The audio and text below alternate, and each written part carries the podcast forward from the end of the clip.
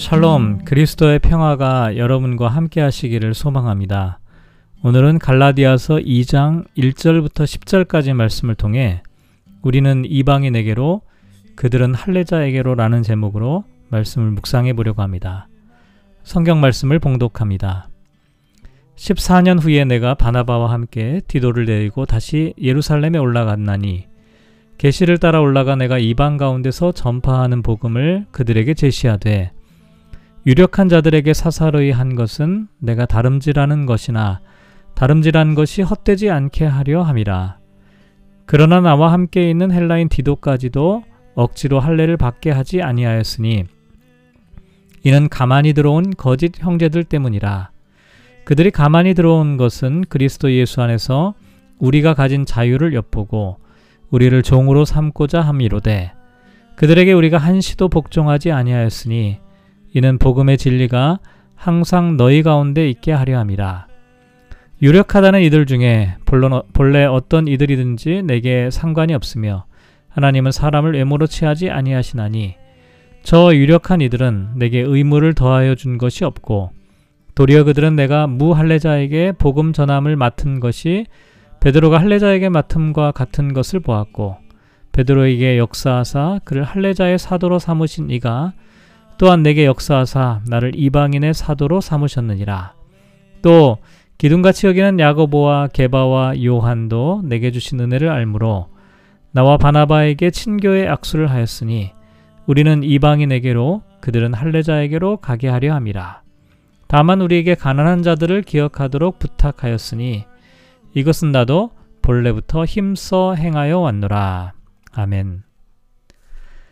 앞서 갈라디아서 1장에서 바울은 자신이 사도가 된 것은 오직 예수 그리스도와 하나님 아버지로 말미암았다 이렇게 말했고요. 또 자신이 전한 복음에 대해서도 사람에게서 받은 것이 아니요 배운 것도 아니고 오직 예수 그리스도의 계시로 말미암았다라고 말하였습니다.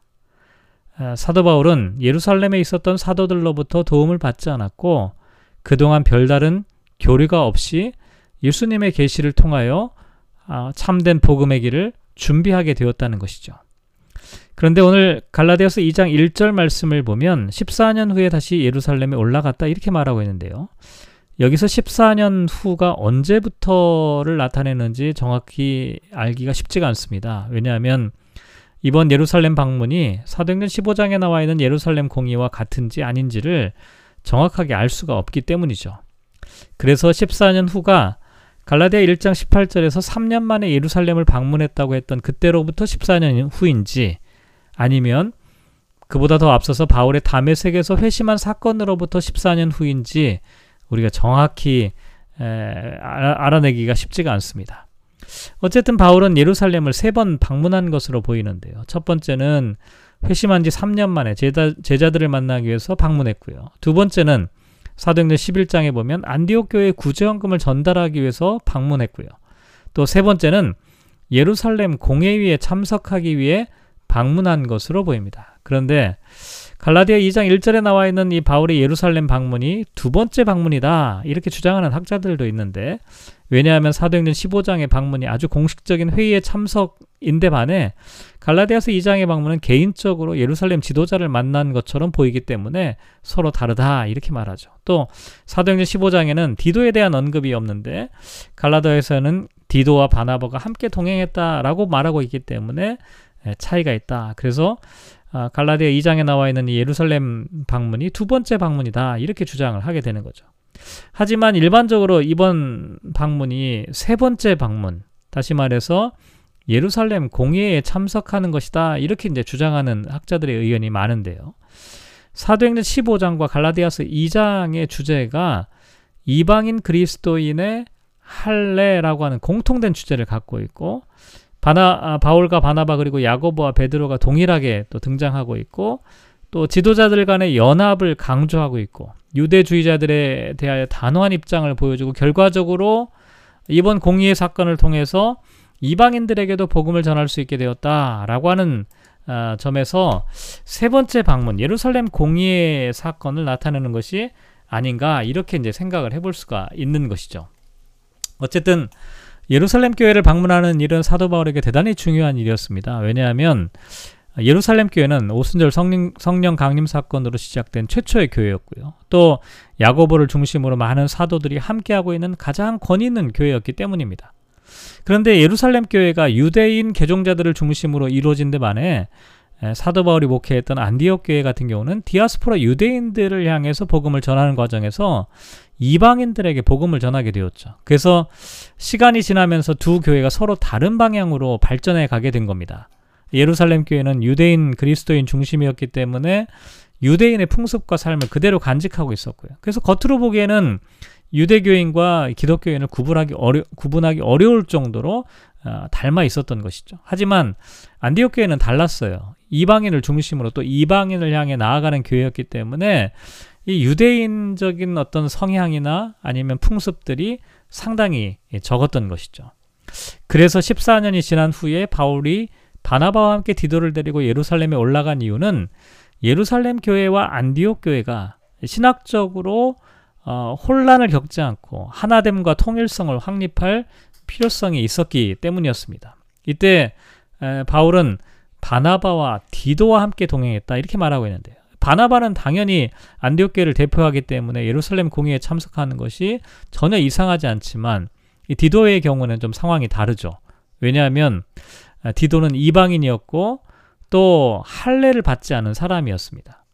물론 사도 바울이 디도서 1장 4절에 보면 나의 참 아들이라고 불렀던 사람이 디도이지만 지금 예루살렘 공의의 사건을 생각해 보면 예루살렘 공의에서 가장 중요한 이슈가 이방인이 구원을 받기 위해 할례가 필요한지에 관한 것이었기 때문에 할례를 받지 않은 디도를 함께 동행하였다라고 하는 것은 대단히 뜨거운 이슈가 될 수가 있었던 겁니다. 그런데 아마도 사도 바울은 의도적으로 디도와 함께 동행했다라고 말할 수가 있는데 왜냐하면 4절에 보면 이는 가만히 들어온 거짓 형제들 때문이라 그들이 가만히 들어온 것은 그리스도 예수 안에서 우리가 가진 자유를 엿보고 우리를 종으로 삼고자 하였기 때문이었습니다. 다시 말해서 몰래 수배, 숨어 들어와서 복음의 본질을 훼손하는 유대주의적 가르침을 전하고 있는 그런 사람들이 율법을 준수하는 것과 함께 할례를 시행하는 것이 구원의 조건이 된다라고 주장을 하고 있었던 겁니다. 그래서 사도 바울은 이 문제를 해결하기 위해서 할례 받지 않은 디도와 함께 동행하면서 구원의 조건으로 할례가 필요 없다는 것을 직접 어, 나타내려고 했던 것입니다. 그런데 6절을 보면 유력한 이들은 내게 의무를 더하여 준 것이 없다 이렇게 말합니다. 여기 이제 유력한 이들 이런 표현 나와 있는데 어, 아마도 이게 베드로, 요한, 야고보 같은 예루살렘의 사도들, 지도자들을 지칭하는 표현이라고 할 수가 있는데 구절에 보면 어, 바울은 이들을 기둥같이 여기는 사람들 이렇게 말합니다. 그런데 바울은 잘못된 가르침에 대해서는 한시도 복종하지 않았을 뿐만 아니라 조금 전에 말씀드린 이 유력한 예루살렘 교회 지도자 앞에서도 당당하게 참된 복음의 진리를 증거하였습니다. 결국 예루살렘 공의에서는 많은 변론이 있었는데요. 그 후에 어떤 결론을 내리게 됐냐면 사도행전 15장 11절 말씀에 보면 베드로가 우리는 그들, 그들이 우리와 동일하게 주 예수의 은혜로 구원받는 줄을 믿노라 이렇게 말하고 있고요. 야고보는 우상 숭배, 음행, 목매어 죽인 것과 피를 멀리하라 라고 하는 권고를 하기로 하고 그 외 모든 율법의 속박에 얽매일 필요가 없다 이렇게 최종적인 결론을 내렸습니다. 또 갈라디아 오늘 본문에서도 8절과 9절에 보면 베드로에게 역사하사 그를 할례자의 사도로 삼으신 이가 또한 내게 역사하사 나를 이방인의 사도로 삼으셨다. 이렇게 말합니다. 또 기둥같이 여기는 야고보와 게바와 요한도 내게 주신 은혜를 알므로 나와 바나바에게 친교의 약수를 하였으니 우리는 이방인에게로 그들은 할례자에게로 가게 하려 함이라 이렇게 말합니다.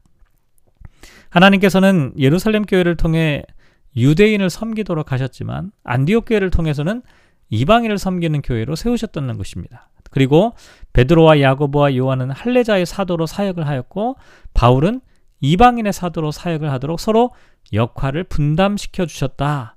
그래서 이들이 서로 친교의 약수로 서로 어, 방법과 방향은 조금씩 다르지만 참된 복음을 위해 함께 노력하고 애쓰는 그와 같은 동역자라고 하는 것을 확인한 것이죠. 그래서 할례를 강조하면서 다른 복음을 전하는 유대주의자들이 맞서서 참된 복음의 진리를 확립할 수 있는 결정적인 계기가 되었다라고 할 수가 있습니다. 오늘 말씀을 묵상하며 이렇게 기도하면 어떨까요? 우리가 참된 복음을 위해 다름질하는 것이 헛되지 않게 하소서. 그리스도 예수 안에서 주어진 자유를, 자유를 빼앗아 종으로 삼으려고 하는 거짓 가르침을 물리치게 하소서. 복음의 진리에 복종하는 사람이 되게 하소서. 우리에게 허락하신 은혜와 은사에 따라 함께 협력하여 주님의 일을 감당하는 사람이 되게 하소서. 오늘 말씀을 묵상하며 하루를 살아갑니다. 우리가 다른 복음은 분별할 필요가 있습니다.